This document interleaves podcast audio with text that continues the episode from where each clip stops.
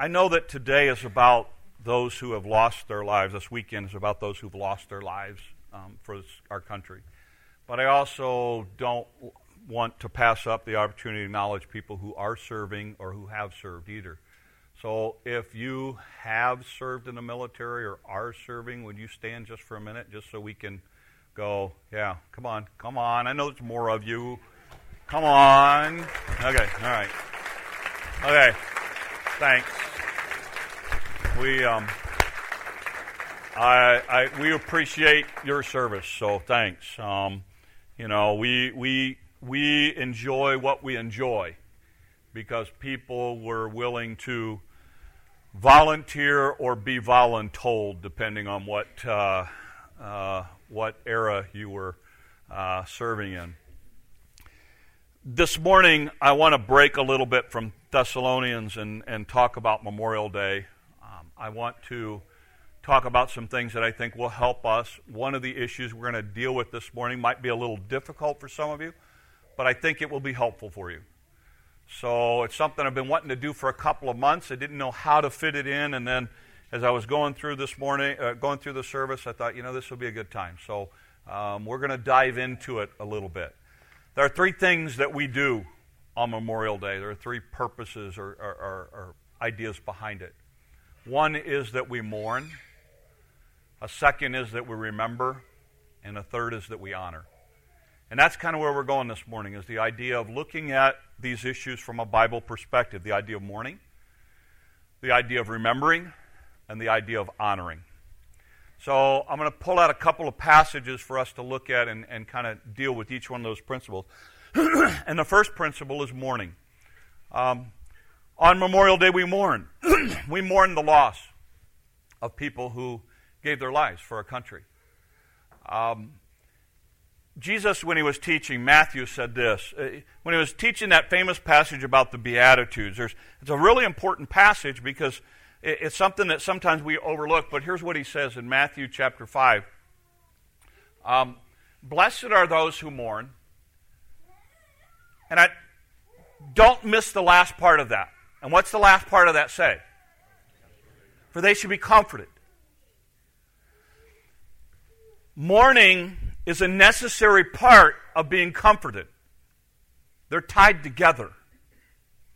And I think when we talk about losing somebody, when we talk about losing somebody who is important to us, we're in a culture where we kind of have gotten away from this idea of mourning, and, and for some reason in our culture, we, we make it we try to make it as quick and painless as possible.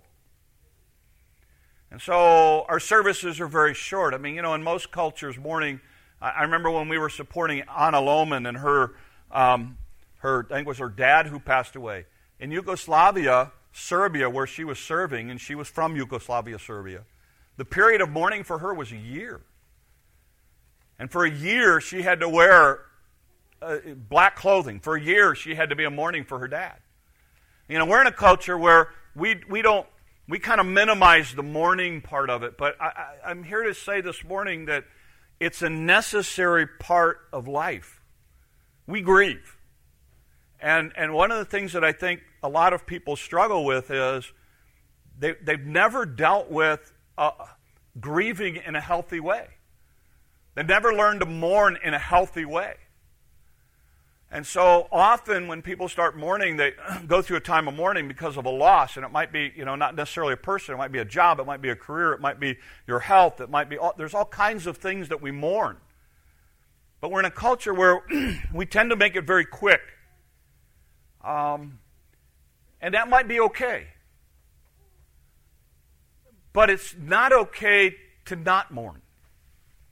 Because Jesus taught Blessed are those that mourn, for they shall be comforted. And I think that's an important part. And I think some, one of the reasons some of you have struggled with the loss that you've had is because you've never properly mourned it. You've never properly grieved. I know for me as a pastor, this was one of my toughest struggles early in the ministry. Because when you get close to people and, and then you do a funeral for them, during the funeral, you can't really grieve and mourn. Because if you lose it, everybody's going to lose it. So you have to have this somewhat detachment during the service. And, and when I started out in ministry, I would do that, and then I would get to a point where it would build up and build up and build up, and, and, and it was a real struggle for me. And so I, I, I had to learn healthy ways to be able to grieve the loss of someone. And I had to do it in a non public way. So for me, it became very, very important that I, that I set up ways for me to grieve loss. And um, I, I think it's important for us to understand grief a little bit. Um, I have, for the last two months, I've been wanting to do this, and I would love to take the whole service and do this, but I think it would just be too hard. So I'm going to take a rabbit trail for a minute and um, touch on this and then go. I think one of the things as believers that we have got to wrestle with is this idea of a theology of life and death. I, I, think it's something we don't think a lot about, but I think what happens is when we come to death or we come to the loss of somebody or something, what happens is we don't have a good theology behind us to help us through it. And so, one of the things that's helped me is to kind of come up with this idea of what does the Bible say about life and death and keep that in the back of my mind when I'm dealing with loss, when I'm learning to mourn, when I'm dealing with mourning of somebody. And here's just some of the things that I've gathered from my study of the Scriptures. One of them is this idea that I'm not guaranteed tomorrow. Now, we all say that, but do you genuinely believe that? I mean, do you genuinely realize that today is a gift? You don't know that you have the rest of this afternoon. You don't know that you have tomorrow. You don't know that you have a retirement. You don't know that you have X number of years in front of you. The only thing you know is you have today, period. Anything more than that is a gift for any of us. And you see what happens for so many of us is, is, is our health goes, goes south or something happens and we look at all the things that we have anticipated having, but the reality of it is we were not guaranteed any of those things. The reality of it is you have today. And I think we forget that. You know, we're, we're in a culture where people are living longer and longer and longer. I mean, I can't even imagine Vern and Margaret, 72 years of marriage. Of marriage. My wife's going to kill me at 50. You know? Um, I mean, 72 years. And you look at it and go, wow, that's awesome. None of us are guaranteed. None of us are guaranteed tomorrow. And I think we have to remember that. So, you know, if I go in tomorrow and there's a diagnosis that doesn't look good, here's the bottom line. The only difference between today and tomorrow is tomorrow they're going to tell me, they could tell me what will probably kill me. That's the only difference. You know, the only difference between somebody who goes in, like, the only difference, I used to tell Doug this all the time Doug, the only difference between you and me, you have colon cancer, they think it will kill you. I can leave here today and I can go and be in an accident, and you're going to be at my funeral long before I'll ever be at yours. That's the only difference between the two of us. We have an idea of what will probably take your life. We, I don't know anything. And we've got to remember, we have today. By the way, if you live that way, it will help you in the way you treat people. It'll help you in the way you treat that spouse. Because the bottom line is, when you walk out of the house to go to work that day, might be the last day you ever see him. Might be the last day you ever see him. Live with that in mind, that every day is a gift, and I think you live life differently and you face death differently. Okay? another idea is this, and, and I want to talk a little bit to the vets in particular in this for a second here. I believe that Scripture teaches that you have that your days are numbered, and that God knows that number. I believe that's what Job says when he says your days are numbered, can't add to them, can't take away. I believe that we have a that that in essence, when I was born, God said you've got X number of days here. And I believe there's some situations where that can be added to. And I believe there are situations. Um, I think I think the Old Testament teaches that. I think the New Testament teaches the idea that some you can do things that those days are taken away as well. I think that's what Corinthians taught about the Lord's Supper. But for the most part, God has orchestrated my days. So I think that believes God knows that how I'm going to die and when I'm going to die and where I'm going to die and who's going to be around me when I die. I believe He's sovereign. I believe He's in charge of all of that. Now, the reason I say that is because for me, that takes care of a lot of guilt. Because you see, I, often, and I tell families this when we're at the hospital and somebody's on their deathbed, I tell people, I say, look, you, you need to understand that if we're going to walk away from here tonight and the Lord takes them home, that you've got to be okay with not being here. For five weeks, we were at the hospital every day with Doug. Every day. And we would, I would end every day, every afternoon when we left, with, okay, if the Lord calls him home, everybody okay with that today? Yep, yep, yep, yep. Okay, let's go. The day that Doug passed away, we had, left, we had been there all morning at the hospital. Our, our routine was we'd take a break in the afternoon, get a bunch of stuff done, then we'd come back. We hadn't been gone 45 minutes and he passed away and nobody was there. Now, I could beat myself up over guilt. But you know what? I don't. You know why? Because God orchestrated it. God could have taken him 45 minutes earlier when we were all there. I've been with families who have sat beside a, uh, a, a loved one for, for a week straight, gone out to go to the bathroom, and they passed away. Look, you have to understand that God is in control of all of that. I've, I, have i have talked to enough vets, particularly Vietnam guys, who are like, I don't understand why he was gone and I was left. I don't understand that. It should have been me. And they live with the guilt of, it should have been me, it should have been me. And I try to explain to them, look, I believe that there's an appointed time, and the reality of it was that was his day. Whether he was at home in America in a bed, or whether or not he was on a battlefield, that was his day. That was his time. And I just want to share, I just want to challenge you with this idea of really wrestling with this idea of what do you believe about life and death that way? Because so many times I watch people who deal with the guilt of the, the circumstances behind which somebody passed away, or they deal with this, this idea of, you know, if we would have done this, it would have gone differently. And I think when you struggle with some of this, you, you have to come to those understanding. I understand that when we lose somebody, we always ask the question, why, God? I get that. But can I challenge you when you ask that question to take it all the way? See, what, what we often do when, when, when, when we lose something or uh, our health or a life of a loved one or something like that, we always focus on what we've lost and we always focus on why, God, why, why, why, why, why. I get that. But take it all the way. Ask yourself why God allowed you to be born in America, where you're 95% richer than everyone in the world right now. Where 95% of the world lives at a less standard of living than you do. Why did God do that to you?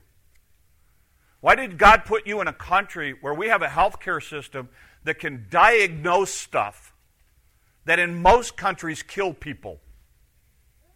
Had Doug been born, my buddy Doug, had Doug been born in any other country in the world, at any other time in history, Doug would have died 25 years ago. So, why did God allow us to be born in this time, in this thing, in this thing? Why did God, take it all the way. Why did God put you in a country where we have a healthcare system that can do things that in most countries are impossible? God's been very good to us. And I think we have to remember that. But because what happens is, and this is part of the grieving thing, this is part of mourning, so many times we focus on what we've lost. You know, I'm not trying to be flippant here, but I, my dad passed away about five years ago now. I couldn't tell you the day my dad died. I don't know that date. I have to look it up every time. You know why? I mean, other than my memory's getting bad. You know why? Because I don't want to focus on my dad's death. That was one day in a life of 70 plus years. I can tell you where he was born. I can tell you what he did in my life. I can tell you about our great memories. I'm not going to focus on the day he died. Why? Because I know that if you, st- I, I know that where you put your focus is where your mind and heart and emotions tend to go. And when you focus so much on what you've lost, what happens is often it turns to, to depression. And it's very hard to be depressed and appreciate what you have at the same time. So I want to focus instead on, on the life that I was allowed to have with my dad because you know what? I deal with a lot of people that didn't have a dad. That weren't allowed to have any time at all. And I've been so, God was so good to give me my dad as long as He did. I could focus on losing my friend this past year. 30 year friendship. Why, God? Why'd you do that? Or I could focus on the fact that, God, you gave me an incredible gift for 30 years. A gift that most people would give anything to have. And God, you've been so, so good. Does that mean I don't mourn? No, I mourn. I miss him. But I'm grateful for what I had too. I'm grateful for what I've gotten. I challenge you because I think sometimes we forget this when we, when we deal with the mourning, and part of it becomes that we have to learn to accept what we can't change. You see this in the life of David when he lost his child. Up until his child dies, David is fasting and weeping and, and, and, and sackcloth and ashes and doing everything. In fact, when the child passes away, they're afraid to come and talk to David because they go, He's been a basket case. We tell him the child's dead, he's going to go overboard. It's going to be 10 times worse than it is now. They come to David. They, they don't even, they, they, they, David sees them talking and knows what happened. And he comes to him and he goes, Is the child dead? And they go, Yes. And they're going, reluctantly, they go, Yes. And David goes and he cleans himself up and he says, Okay, um, bring, me, bring me lunch. And they're going, What? You've been a basket case when that kid was sick. Now that kid is dead and you want to eat? And you know what David says? He says something very, very important about loss. He said, He can't come back to me. I'll go to him. In other words, what David's saying is, I've accepted the fact that he's now gone, and I can't do anything about that. But when he was alive, I was going to fight tooth and nail for life. But now that he's gone, I need to go forward with my life. For David, it was a very short process. For some people, it takes a long time, and I get that. But you want to be able to deal with it in a healthy way. You want to be able to focus on what, not what you've lost, but what you've had. Because people in our lives are tremendous gifts. The second principle is that we remember. Um, you know, well, that's what we're going to do tomorrow. You're going to gather at a cemetery and we're going to remember. We're going to remember names. They're going to read off names at the cemetery of people that you don't know, but that people who have died who have served our country. I think it's important when we go tomorrow to the cemetery that you're going to see markers and you're going to see stones, and we have memorials there as a reminder of them because we want to remember. We actually, in our, our country, we take one day to remember. I want to share with you an interesting principle in, in Josh. It's found in Joshua. It's also found um, in the book of Jeremiah. It's also found in Proverbs. But let me read you the story in Joshua and, and, and explain it to you. Here's what it had. This is the children of Israel. Remember, up until this point, they've been wandering for 40 years in the wilderness. Thousands and thousands and thousands of them have died. They're now getting ready to go into the promised land. And here's what he says. And it came to pass when all the people had completely crossed over the Jordan River that the Lord spoke to Joshua, saying, Take for yourselves twelve men from the people, one man from every tribe, and command them, saying, Take for yourselves twelve stones from here out of the midst of the Jordan, and from the place wherein your feet, priest's feet stood firm. You shall carry them over with you, and leave them in the lodging place where you lodge tonight. So, what happened was the Jordan River parted. They all walked across. He said, I want one guy from each tribe. Hey, go grab a, go grab a rock out of the middle of the river before it closes up. Take it all home with you. Then notice what happens next. He goes on. Um, got it, guys? Then Joshua called 12 men whom he appointed from the children of Israel, one man from every tribe. And Joshua said, Cross over before the ark of the Lord your God in the midst of the Jordan. Each of you take up a stone on his shoulder, according to the number of tribes of the children of Israel, that it may be a sign among you when your children ask in a time to come, saying, What do these stones mean to you?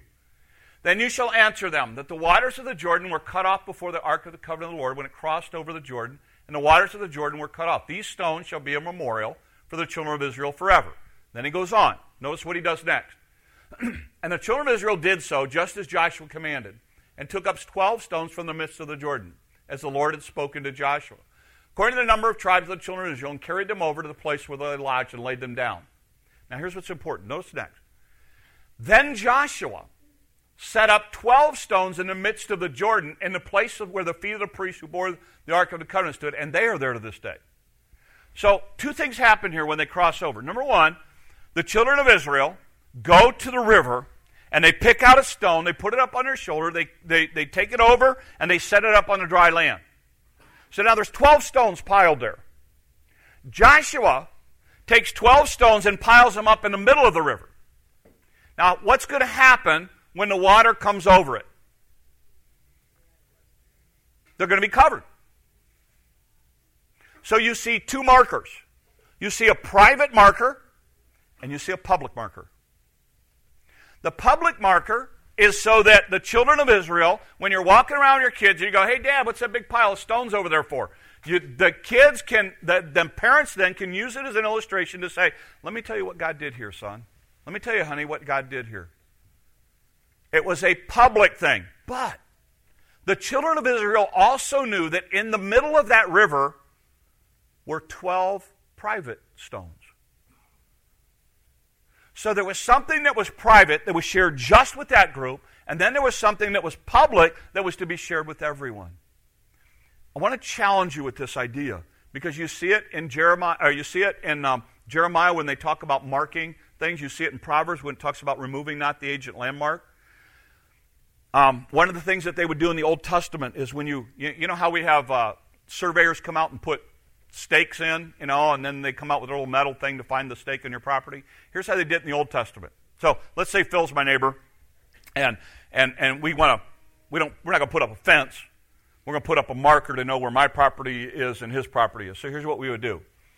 I would go out and I would dig a hole and I would bury. Often they would take a deed and they would put it in a jar or something like that, and they would bury it on the ground and cover it over. And then they put a big pile of rocks over top. They were called ancient landmarks. So then Phil would get up in the morning and he'd look at that marker, and I would look at the marker, and we'd know, okay, Phil, that's your property, that's my property. Now, let's say I was a pagan, and I wanted to get more land than Phil had. So here's what I would do. At night, while he was sleeping, I'd go out and move the markers over 20 or 30 feet. And then I'd let that go for a while, and then a little bit later, I'd pick, I'd go out in the middle of the night and I'd move it over a little more. And Phil's going, looks like my land's getting smaller. And I'm going, you know, hey, look, that's where the marker is. What we could do is we could move the stones out of the way and dig down and find out whether or not that was my land or your land. There was a private deal and there was a public deal. It's important, I think, when we're dealing with loss and when we're dealing with remembering Here's something that helped me as a pastor. I started doing things that were public. So often, when I do, would do somebody's service or something like that, that was kind of a public thing. And then I started doing things privately. Things that were just between me or between me and a very, very small select group. So, again, I'm going back to my loss this past year with Doug. Um, I made the urn that we put Doug's ashes in. Um, that was a way for me to remember and on, uh, remember him. Later, I wanted to do something a little bit more personal just for me. So I spent about three to four months making a stained glass window for my office. What a lot of people may not understand is that was the first window I've done myself in almost 30 years. If you go into my office and you look at my office, you'll see that it's of a pheasant flying off in a direction. The reason I did that is one of the first things Doug and I did together was pheasant hunt. And I thought the idea of a pheasant flying away off into the sunset was a great reminder of the 30 years that we had together. That was a thing that I shared with, now I've shared it with you, but I mean, I shared it with my family. Um, I, it's a reminder and a way to remember him every time I walk into my office. It's not about my loss, it's about the great times that we had together. I have one more private thing that I'm going to do. Um, and it's just between me and God. There's one more private thing that I want to do that will help me as I walk through that process of, of loss. There's public stuff, but there's private stuff. And I want to challenge you because, you know, some of you, part of the reason that grief is so hard for you right now is you haven't figured out a way to have that private thing and maybe even that public thing. And, and I want to challenge you because it's one of the ways that we remember. It's one of the ways that we we do that as a way to honor them. Tomorrow, you're going to see all of the public reminders. You know, you have to realize that every stone you walk by represents a family and a life and a whole bunch of stuff. But all you're going to see is a date and a dash. But there's so much more than that. And I want to challenge you along these ideas too. God has given you an incredible gift in allowing that person to be a part of your life. Uh, in my case, it was Doug. My granddaughter will never meet Doug. Ever. As ironic as this is, if you know anything about our family, you know that pictures, we take pictures of everything. I don't think there's 10 pictures in existence of Doug and I. We just never took pictures of us. So she really won't even see a lot of pictures of Doug. But she will know a guy by the name of Doug that for 30 years was her grandpa's best friend. And she will hear the stories of what we did together. And she will not hear some of them. Um, and she will grow up knowing about Doug. Because you see, here, here's where a lot of us drop the ball. God gives us these incredible gifts of these people in our lives. And because it's hard and because it's difficult, we don't talk about it. Here's the danger with that the danger with that is then the legacy dies with you. Doug's legacy is going to go far past me because my granddaughter is going to know about him. And one day, maybe she'll tell a story or two about my granddad and this guy named Doug. Because there's a lot of things that we shared over the years. One of the ways of remembering is to be able to share with people what that person meant in your life, what that person was to your life, what that person did in your life. And I know it's painful. I'm not, I'm not saying, when I talk about Doug, it's painful, okay? Because it's a reminder of what I've lost. But I try to focus on what I had and what I got to enjoy and what I got to appreciate and value. That's a way that I can remember them, and it's also a way, it takes us to my last point, it's a way that I can honor them. Romans says it this way. He said, uh, Paul, is that Romans that I got? Um, throw that one up there. Yeah, Romans. Um, let love be without hypocrisy. Abhor what is evil, cling to what is good. Be kindly affectionate one to another with brotherly love. In honor giving preference to one another. One of the things that we do is we honor them. Tomorrow, we're going to, most places cancel work. We're going to celebrate. We're going to remember. We're going to honor the lives of people who gave their lives. When you honor something, you talk about it differently. You treat it differently. When you honor something, you think about it differently. Those people that you have lost, those circumstances that you have struggled with, we could turn them into things of honor. Tomorrow, we're going to honor the sacrifice of men and women all over this country. How do we do that? We make tomorrow different. We make it special. We make it unique. So we'll do things tomorrow that we don't normally do in the week. How can I do that with people that I have lost? Doug's case, I can honor him by making a window. I can honor him by telling my granddaughter about him. I can honor him about sharing stories. We think about it differently. We talk about it differently. We treat it differently. The Bible says, and we're talking about this in Sunday school, it's the idea of loving and honoring other, everyone around us.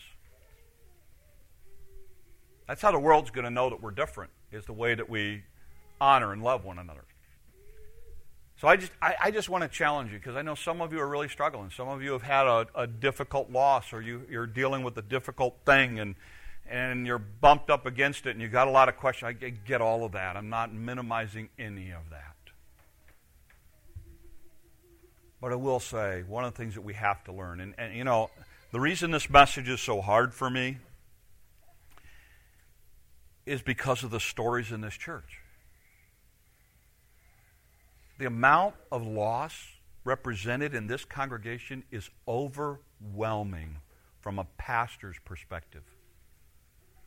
And when I talk to other pastors and I go through the congregation, I go, yeah, we've got X number of people that have lost children.